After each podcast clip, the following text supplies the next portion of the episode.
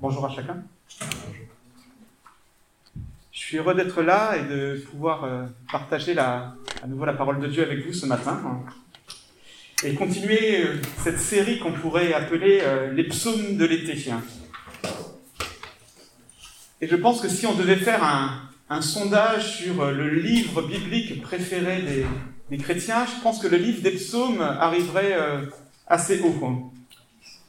Mais pourquoi Il me semble en tout cas, qu'une des raisons est la capacité de ces poèmes, de ces chants, de nous rejoindre dans notre quotidien. Nous y rencontrons des hommes qui expriment leur joie, leur louange, leur reconnaissance, leur attachement à Dieu, mais aussi leurs euh, doutes, leurs peines, leurs luttes, leurs souffrances, et voire même leur désespoir. On y trouve dès lors un chemin pour nous-mêmes qui nous permet également d'exprimer nos joies, notre louange, notre reconnaissance, notre attachement à Dieu, mais aussi nos doutes, nos peines, nos souffrances et notre désespoir. J'aime les psaumes pour leur beauté, pour la force des images qui sont utilisées, les diversités des situations qui sont présentes, les nuances apportées aux différents thèmes. Mais peut-être avant tout, je suis émerveillé parce que c'est la parole de Dieu.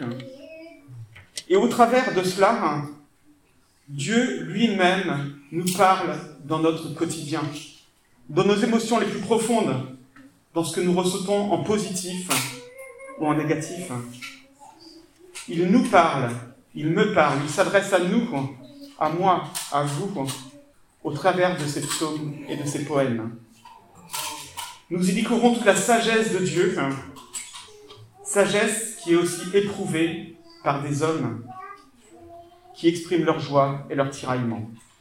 Donc vous aurez compris, j'aime les psaumes et je me réjouis vraiment de pouvoir partager un psaume avec vous ce matin.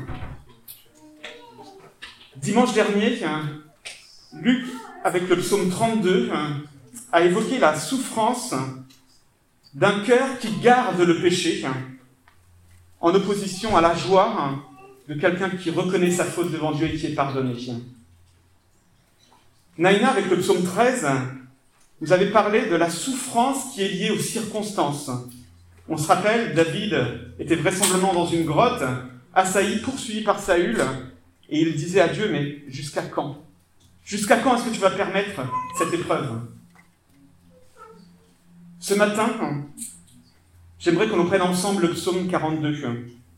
Et il n'est pas sans relation avec le thème qui a été déjà abordé. Parce que là aussi, il est question de souffrance. Mais abordé sous un angle différent, sous une lumière différente. Et pour introduire ce passage qui parle d'un sujet universel, la souffrance une personne, mais qui est à la fois tellement personnelle, parce qu'elle s'applique d'une façon tellement personnelle dans notre vie à chacun. J'aimerais commencer en vous proposant un, petit questionnaire pour nous permettre peut-être de mieux entendre ce psaume 42. Pensez à la dernière fois où vous vous êtes senti abattu, fatigué, épuisé, vide, sans ressources et désespéré. Pas juste le coup de mou d'une journée, mais peut-être ces tranches de vie où on se sent vraiment au bout du rouleau. Quelles sont les ressources qui vont le plus manquer? Après qui, après quoi soupiriez-vous? Que désiriez-vous le plus? Si vous avez été amené à accompagner une personne qui souffrait de dépression, qu'elle soit plus ou moins grave, plus ou moins profonde, un ami, quelqu'un de la famille, un frère, une sœur dans la foi, un conjoint, un parent, un enfant. Comment l'avez-vous accompagné, encouragé Dans votre aide, quelles sont les limites auxquelles vous avez été confrontés que désiriez-vous le plus lui donner pour l'aider? Si vous-même, vous êtes en souffrance, abattu, déprimé, de quelle façon est-ce que vous aimeriez être aidé et secouru? De quelle façon cherchez-vous à vous ressourcer? Des vacances C'est des circonstances Une fuite dans le travail Le sport Le sommeil Le repos Les lectures Les jeux vidéo La solitude La compagnie d'amis proches De la famille Je vous propose d'entendre avec moi le psaume 42. Au chef de chœur, cantique des descendants de Corée. Comme une biche soupire après le cours d'eau, ainsi mon âme soupire après toi, ô Dieu. Mon âme a soif de Dieu, du Dieu vivant. Quand donc pourrais-je me présenter devant Dieu? Mes larmes sont ma nourriture jour et nuit, car on me dit sans cesse, où est ton Dieu?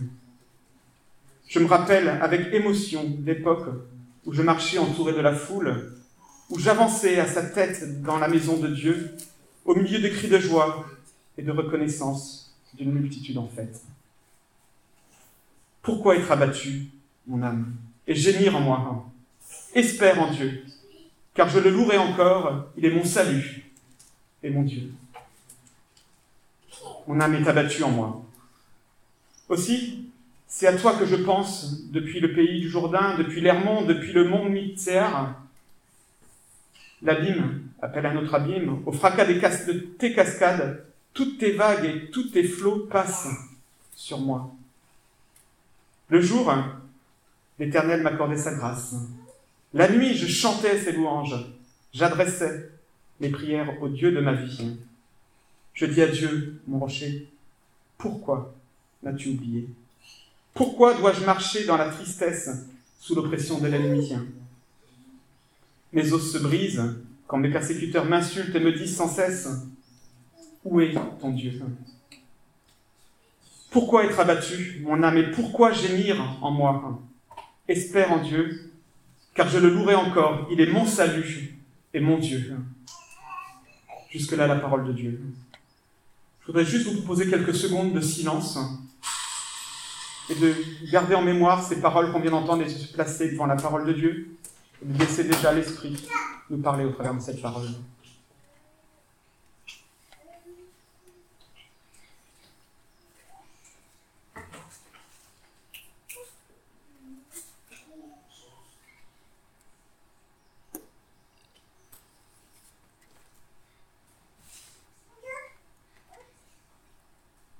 Si on observe ce psaume, on voit qu'il est composé en deux parties qui se terminent par la même question-réponse.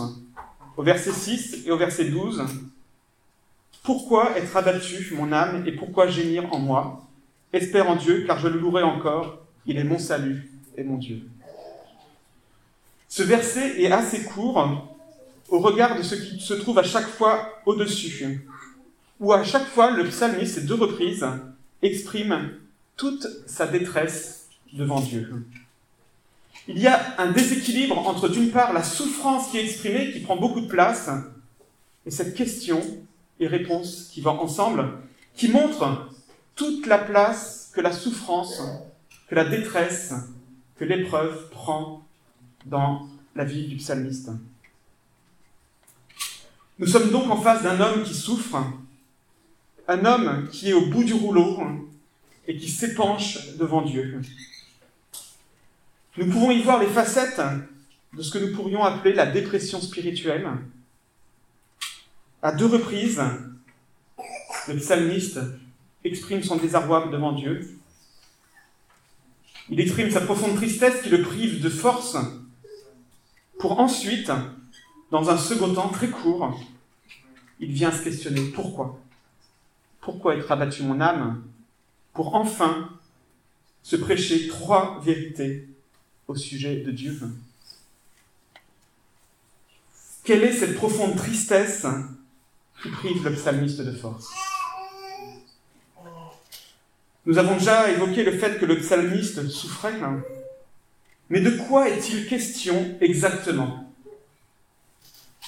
Regardons ensemble les deux phases où le psalmiste décrit sa souffrance. Versets 2 et 5, versets 7 et 11. Il est question de l'âme. Dans ces deux parties, l'âme revient trois fois et revient aussi deux fois quand il dit Pourquoi être abattu mon âme? Cinq fois le mot âme apparaît dans ce passage. Le grand dictionnaire de la Bible parle, quand il est question d'âme, dit qu'il s'agit du principe vital qui est associé au souffle. C'est le mot népès en hébreu qui est utilisé. C'est le siège de la vie consciente. Il s'agit du psyché dans le Nouveau Testament. Le grand dictionnaire de la Bible dit qu'il s'agit des aspects que les aspects affectifs, les aspirations, les désirs prédominent dans ce terme parmi les connotations, mais les fonctions intellectuelles qui sont plus souvent attribuées au cœur ne sont pas étrangères à l'âme. À l'âme. C'est de ça dont il est question quand le psalmiste parle d'une âme abattue. Il s'agit d'un ébranlement profond, intérieur, de tous les aspects de son être intérieur, allant de la raison, l'entendement, les connaissances, les désirs, les émotions et les sentiments. Mais nous voyons que ça ne s'arrête pas à l'être intérieur. Il y a des répercussions aussi sur le corps. Le psalmiste parle de larmes, de gémissements, du fait qu'il n'y a plus d'appétit. Et on comprend tout de suite que les larmes ne sont pas une nourriture satisfaisante. Il manque de force, ses os sont brisés. On voit souvent l'image de la biche qui soupire après les courants d'eau de façon très bucolique. On voit cette biche, peut-être en plein automne, sur fond de, forêt avec des belles couleurs, dans la brume. Cette biche est là et nous regarde prête à, pouvoir se désaltérer dans, le cours d'eau qui est juste à ses pieds. Mais c'est pas pas de ça dont il s'agit ici.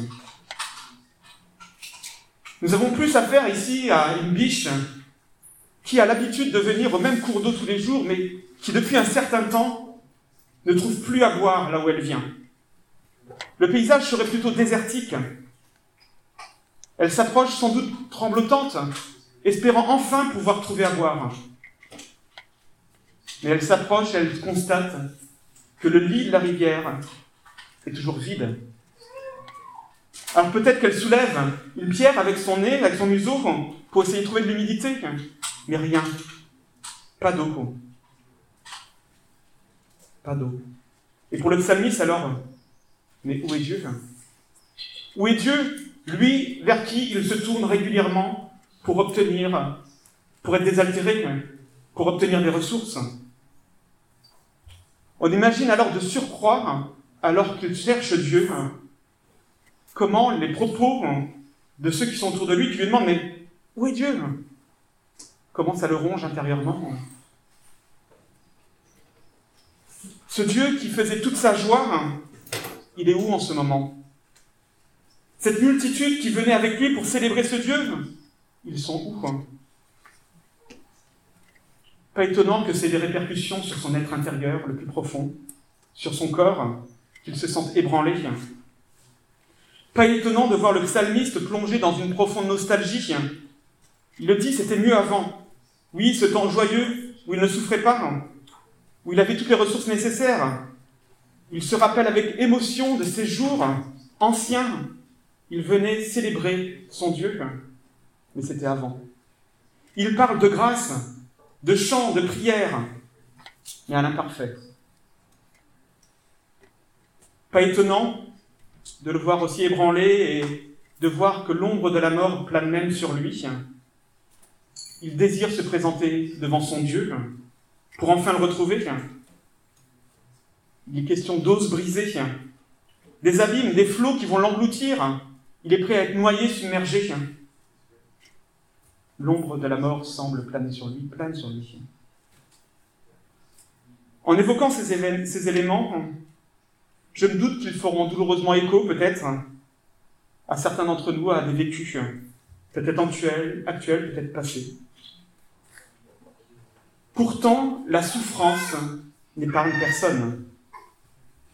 Et au vu de la présence de tels passages dans la parole de Dieu, je soupçonne que quelque part, nous sommes tous concernés, peut-être plus ou moins intensément ou régulièrement, par ce type de souffrance profonde.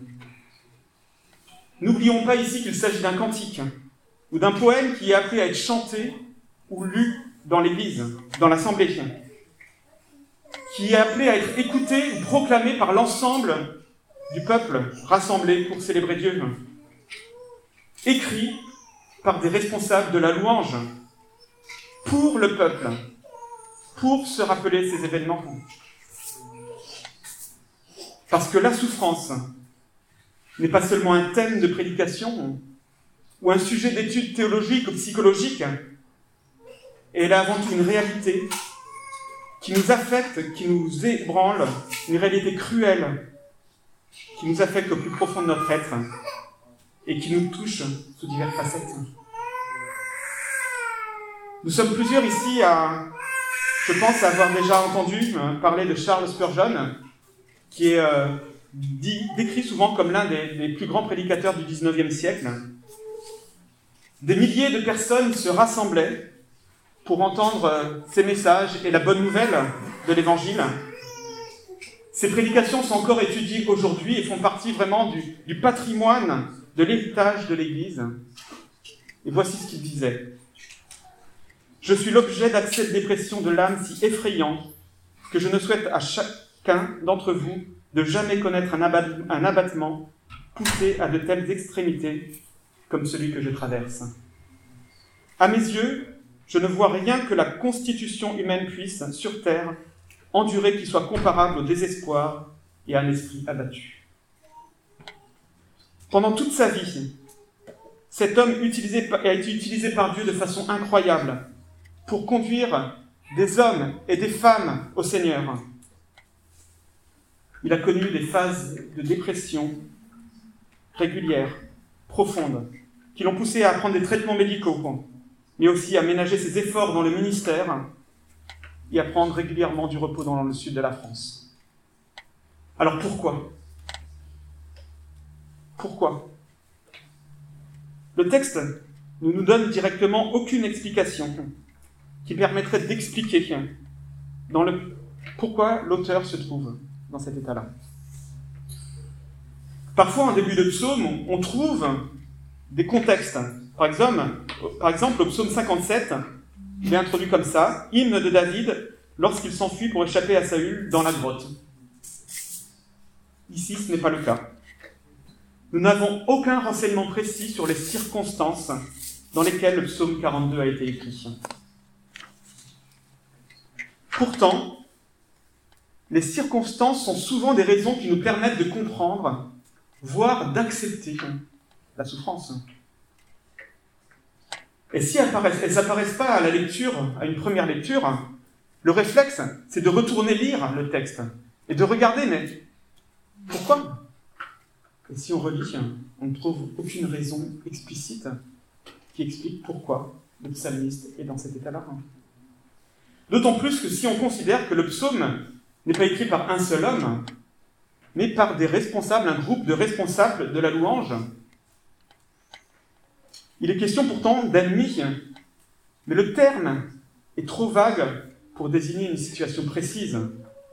Et on sait que quand on n'est pas bien, souvent, on trouve que tous les gens qui sont autour de nous, qu'on nous paraissent comme des ennemis, d'autant plus qu'ils font ressortir une détresse que l'on a déjà au fond de nous, quand on dit mais où est Dieu Pourtant, quelles sont les circonstances qui peuvent conduire un homme, une femme, dans la déprime, dans une profonde dépression? On n'est pas tous égaux face à ça. On n'est pas tous égaux dans notre façon de gérer les épreuves. Nous nous rendons pourtant compte que confrontés à certaines circonstances douloureuses, nous pouvons tous être brisés, jusqu'à nous retrouver dans ce qu'exprime le psalmiste ce matin l'abandon ou la trahison, un époux, une épouse qui nous trahit, le rejet d'un enfant d'un ami proche, une déception sentimentale, le deuil ou la perte d'un être cher, le manque de ressources financières, la santé qui nous empêche d'atteindre les objectifs qu'on s'était fixés, qui nous empêche d'atteindre, de réaliser nos rêves, des personnes qui nous font du mal et qui l'emportent en plus sur nous, la honte, la culpabilité, le regret, d'autant plus si certains choix de nos choix, de nos péchés, nous ont conduits dans ces circonstances douloureuses. Être déçu de soi-même, la honte, se trouver dans une impasse, et la liste n'est pas exhaustive. Je ne parle pas des, catastrophes naturelles, des accidents de la route, des persécutions comme on vient d'entendre dans certains pays. Toujours en parlant de Charles Spurgeon, au tout début de son ministère, un de ses premiers messages, alors qu'une foule était rassemblée devant lui, un homme a crié au feu. Ça, a eu un grand mouvement de foule et des personnes nombreuses sont décédées. Et ça a eu vraiment un impact sur le moral de, Spurgeon, qui pendant plusieurs semaines a été incapable de prêcher. Des circonstances de vie qui étaient au début de, son mal-être, même s'il a continué et puis que les raisons étaient autres peut-être après. Pourtant, il est parfois aussi des moments dans nos vies, on ne sait pas pourquoi on n'a pas le moral. Il arrive parfois que nous avons tout pour réussir. Aucun nuage à l'horizon. Aucune épreuve particulière en cours de traitement. Et pourtant, on peut se retrouver seul dans sa chambre, à genoux, en train de pleurer sans savoir ce qui nous arrive. Et les pourquoi du psalmiste peuvent alors résonner dans le vide de notre chambre, de notre solitude intérieure. Pourquoi m'as-tu oublié? Pourquoi dois-je marcher dans la tristesse sous l'oppression de l'ennemi? Toujours Charles Spurgeon disait La route du chagrin a bien souvent été foulée. C'est le sentier habituel des brebis pour se rendre au ciel, et le troupeau de Dieu dans son entier doit l'emprunter. Ainsi que ce soit lié aux circonstances ou que l'on n'y trouve aucune raison apparente, la route du chagrin, même parfois très profond, est empruntée un jour ou l'autre par chacun d'entre nous. Et ça a sans doute été le cas, hein, et même des fois pour des plus jeunes. Et l'invitation de l'apôtre Paul à être toujours joyeux, et alors à entendre avec cette réalité, se réjouir de la présence de Dieu, du Père, du bon berger, même quand nous traversons la vallée de l'ombre de la mort. Alors que fait le psalmiste? Il décide de se prêcher la parole de Dieu. Si l'absence de réponse à la question pourquoi peut être surprenante, la réponse aussi l'est. Ça paraît un peu violent, non? Espère en Dieu, car je le louerai encore, il est mon salut et mon Dieu. C'est impératif. Comment le comprendre? Est-ce une invitation à balayer comme ça d'un revers de main les souffrances auxquelles sont confrontés notre prochain ou nous-mêmes? Est-ce que c'est une invitation à donner des solutions en emporte-pièce sans prendre en compte cette souffrance? Certes non. Il ne s'agit pas de mépriser la souffrance, ni de la nier, ni même de la relativiser. La présence et la place de tout ce qu'on a vu avant est là pour en témoigner. Ces propos-là sont les propos d'une personne qu'elle se dit à elle-même. Et le psalmiste n'est pas tendre avec lui-même. C'est comme s'il se prenait entre quatre yeux, par la cravate, il se regarde dans le miroir et puis il dit euh, Écoute, mon petit gars, tu vas bien m'écouter. Ok? Tu n'es pas bien. Tu es au bord du gouffre. C'est vrai. Tu ne comprends pas pourquoi. c'est vrai. Mais voilà sur quoi tu vas poser le regard. Voilà ce qui va faire l'objet de tes pensées. Voilà ce que tu vas te prêcher. Espère en Dieu, car je le louerai encore. Il est mon salut et mon Dieu. Il ne s'agit pas ici d'un simple dialogue intérieur, ni de suggestion que fait le psalmiste à son âme. Il s'agit d'une vive exhortation qui lui fait en confrontant son vécu à la parole de Dieu. Il prêche à son âme trois vérités de la parole, trois vérités concernant Dieu dans laquelle il trouve son espérance. Il exhorte son être intérieur, ébranlé, le siège de ses émotions, de ses désirs, mais aussi de ses facultés intellectuelles et de ses pensées, à espérer à cause de ces trois vérités. Je le louerai encore, il est mon salut, il est mon Dieu. Tout d'abord, il ordonne à son âme de considérer une perspective future joyeuse et certaine. Ainsi, comme je le disais, il ne s'agit pas de relativiser la souffrance, mais de considérer un temps de restauration, un moment qui est certain où la louange sera à nouveau sur ses lèvres. Mais cette simple injonction est déjà en elle-même une louange. Une louange merveilleuse, car le psalmiste reconnaît que par là, que même s'il traverse des épreuves, même s'il est au fond du gouffre, Dieu mérite toujours sa louange. Dieu mérite toujours d'être loué. Ces circonstances actuelles bien réelles ne changent rien au fait que Dieu mérite d'être loué. Quelle louange Quelle plus belle louange que celle d'un cœur souffrant qui se dit Je continuerai à te louer. Cette louange s'enracine non dans les circonstances, mais dans le fait de qui est Dieu.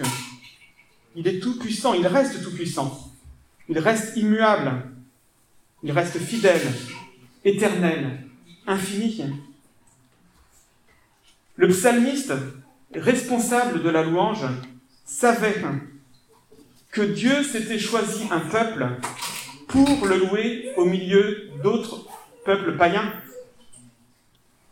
Dieu avait choisi d'habiter, de siéger au milieu des louanges de ce peuple qu'il s'était choisi, comme le dit le psaume 22 au verset 3. Dieu est donc à l'initiative de la louange. Il est donc aussi le meilleur garant, le meilleur garant que cette louange continuera. Quelle source d'espérance alors que l'on traverse une grande souffrance. Pour nous qui sommes de ce côté-là de la croix, de l'œuvre accomplie par Jésus-Christ, à combien plus forte raison avons-nous cette espérance?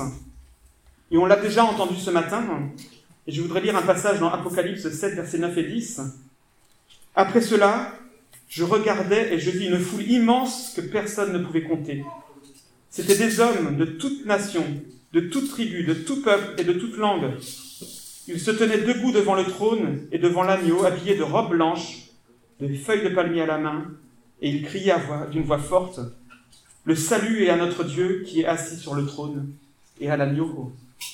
Quelle perspective glorieuse de voir tous ces rachetés louer et célébrer Dieu.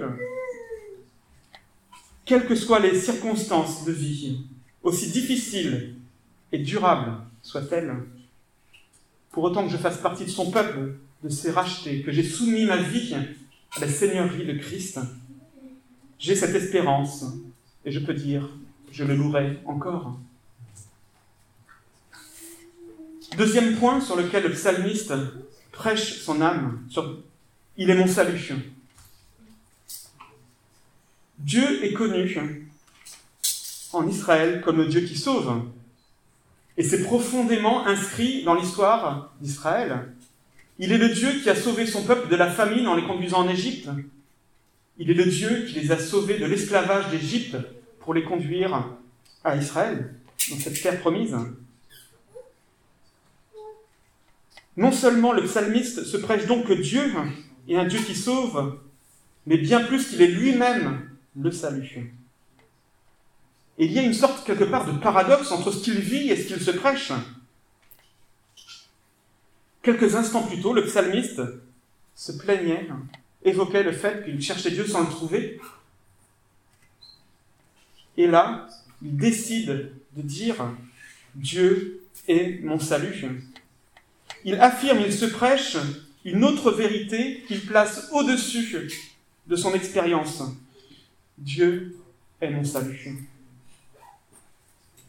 Est-ce que le psalmiste ne serait pas en train d'essayer de s'auto-persuader Dieu est son salut. Voilà ce qu'il veut garder en ligne de mire.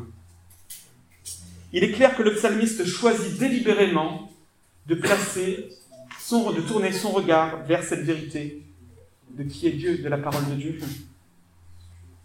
Mais là où ce paradoxe trouve la meilleure réponse, c'est dans la personne même de Jésus-Christ, le Sauveur.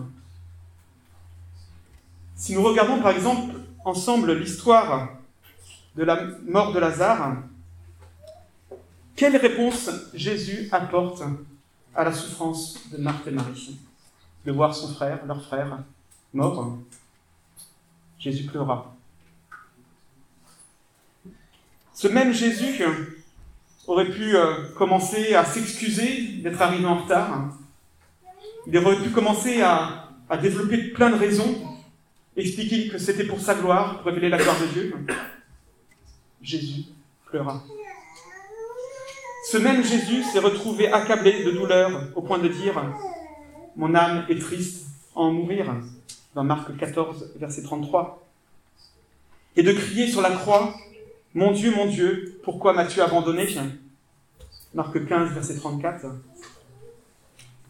Quand nous traversons des moments de chagrin, même extrêmes, nous avons un ami présent à nos côtés, même silencieux, qui sait exactement ce que nous sommes en train de vivre.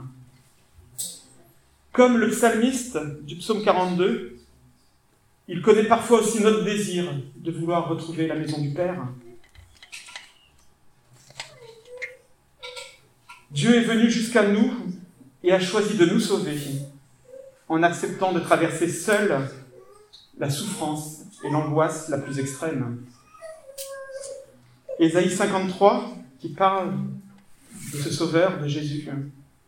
Pourtant, ce sont nos souffrances qu'il a portées. C'est de nos douleurs qu'il s'est chargé. Et nous, nous l'avons considéré comme puni, frappé par Dieu et humilié.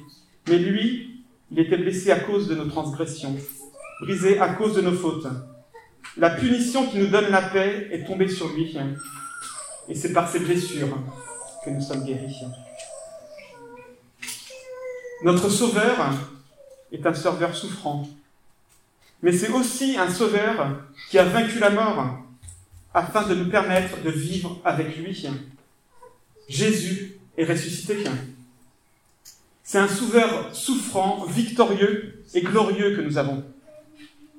C'est lui qui est mon salut. Quelle espérance. Troisième point, sur lequel que prêche le psalmiste à son âme, tu es mon Dieu. Quel privilège de pouvoir dire à Dieu, tu es mon Dieu. Le Dieu Tout-Puissant, majestueux, transcendant, glorieux, saint, s'est révélé à son peuple de façon tellement personnelle que le psalmiste peut lui dire, tu es mon Dieu. À la base, il n'y a rien de logique à tout ça. Il n'y a rien d'évident, rien de normal à ce qu'un homme puisse s'adresser à Dieu en lui disant Tu es mon Dieu. Si ce n'est si Dieu lui-même se choisit un peuple en lui disant Tu es mon peuple, s'il se choisit quelqu'un en disant Tu es mon enfant. Cette proximité avec Dieu, cette tendresse n'est possible que parce que Dieu lui-même s'est rendu accessible, parce que Dieu lui-même a manifesté son amour. Alors que la souffrance pousse le psalmiste à se poser la question de la fidélité et de son amour et de l'amour peut-être de Dieu, sous les railleries de son entourage, qui lui demandent Mais où est ton Dieu?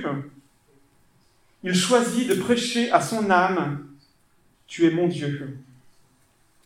Et pour nous, qui avons entendu Jésus nous enseigner à, prier notre Père, pour nous, où Jésus nous a dit que si nous savons donner de bonnes choses à nos enfants, à combien plus forte raison notre Père le fera pour nous. Quel privilège de pouvoir se prêcher à nos vies, alors que nous sommes en pleine souffrance peut-être. Tu es mon Dieu. Même si je ne comprends pas ce que je traverse, même si je ne comprends pas où tu es, tu es mon Dieu.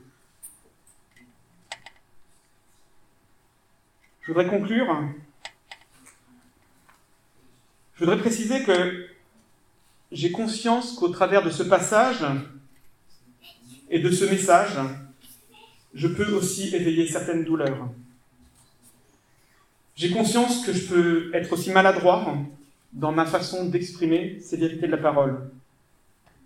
Et peut-être que certains de ces propos sont inaudibles pour vous ce matin, si vous êtes en pleine tourmente. Et je vous demande déjà pardon si mes paroles ont pu vous blesser et vous accabler plus qu'elles ne vous ont soutenu ou vous soutiennent. Imaginons des parents qui viennent de perdre un enfant. Il est un temps où les pourquoi n'attendent pas forcément de réponse, mais une attente, être attentionné, présent, patiemment, silencieusement. Après viendra un temps pour mettre des mots sur des raisonnements. Et il faut reconnaître que parfois, même la simple vue, peut-être de la parole de Dieu, peut nous rebuter. Toujours Charles Spurgeon exprimait dans un de ses sermons qu'il était un temps où la vue de la Bible le faisait pleurer. Ça ne veut pas dire par là qu'il disait ben, Je ne vais pas lire la parole. Mais ça créait une souffrance supplémentaire pour lui. Mais il trouvait cependant beaucoup de réconfort dans un passage de Philippiens 2. C'est aussi pourquoi Dieu l'a élevé à la plus haute place et lui a donné le nom qui est au-dessus de tout nom, afin qu'au nom de Jésus, chacun plie le genou dans le ciel, sur la terre et sous la terre, et que toute langue reconnaisse que Jésus-Christ est le Seigneur, la gloire de Dieu le Père. Il se rappelait cette vérité de la parole qui lui permettait de continuer d'avancer malgré sa douleur intérieure. Et c'est, il me semble, ici aussi l'objectif du psalmiste, amener la personne souffrante à pouvoir continuer d'avancer malgré la douleur intérieure. Amener la personne souffrante dans un face-à-face avec son Dieu au travers de la parole qu'il se prêche. Le fait qu'il s'y prenne à deux fois, on a ce mouvement expression de la souffrance, pourquoi? Prédication de la parole de Dieu à son âme, nous montre aussi notre besoin de patience, d'endurance, de courage. En premier, pour celui qui souffre, l'épreuve peut parfois être longue, c'est une réalité. Mais aussi pour les personnes qui accompagnent, l'épreuve peut parfois être longue. Nous ne lassons pas d'aimer et d'accompagner.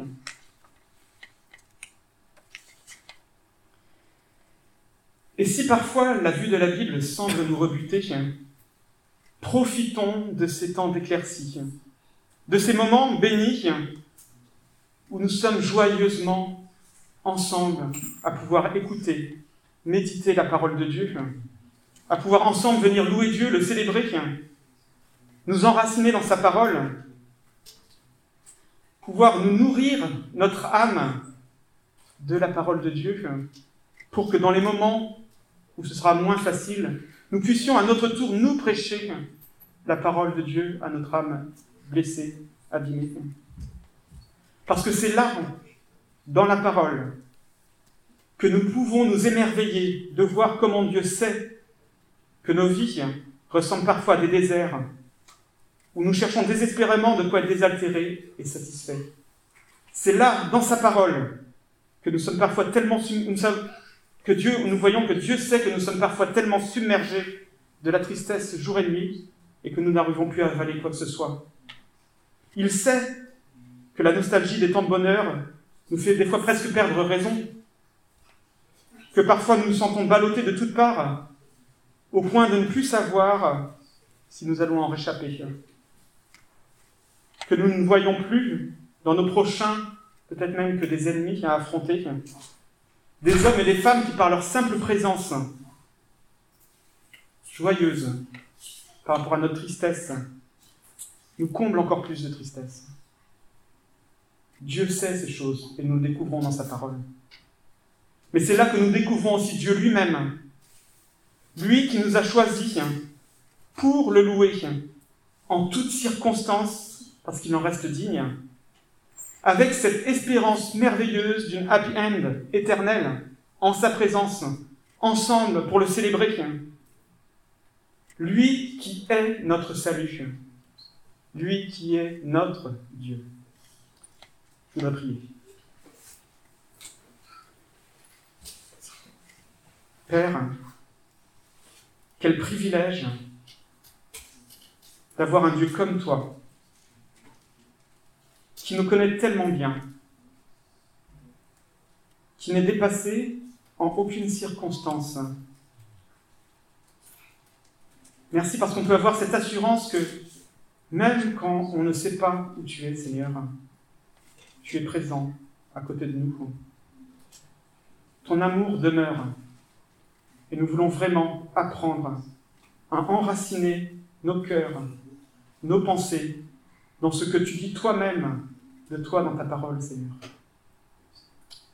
Aide-nous à rester ancrés en toi et à nous attendre à toi, parce que tu es la personne qui peut le mieux répondre à notre besoin intérieur. Tu es notre Sauveur, tu es notre Dieu. Merci Père. Amen. Je vais demander à Sandra, je crois, de, faire passer un petit signet. On a mon artiste de femme a, fait un, petit signet à, ma demande. Donc, euh, vous pourrez revoir le verset, je veux dire, qui est clé quelque part de, ce passage, le fait de pouvoir dire pourquoi être abattu mon âme et pourquoi gémir en Dieu, en moi. Espère en Dieu, car je le louerai encore, il est mon salut et mon Dieu, qu'on puisse vraiment se rappeler cette promesse. Donc, euh, je vous laisserai découvrir ça. je vous invite à prendre aussi un chant qui dit Béni Dieu, béni soit ton nom. C'est tiré d'un passage de Job, qui est connu comme euh, peut-être la personne qui a traversé la souffrance. Et c'est ces paroles qu'il tient au tout début, alors qu'il vient d'apprendre tout ce qui s'abat sur lui. Et alors qu'il voit toutes ces épreuves s'abattre sur lui, Job se leva, il déchira son manteau, se rasa la tête, puis il se jeta à terre et il se prosterna. Il dit alors, Je suis sorti nu du ventre de ma mère, nu je retournerai au ventre de la terre. Le Seigneur a donné, le Seigneur a repris, que le nom du Seigneur soit béni. En tout cela, Job ne commit aucune faute,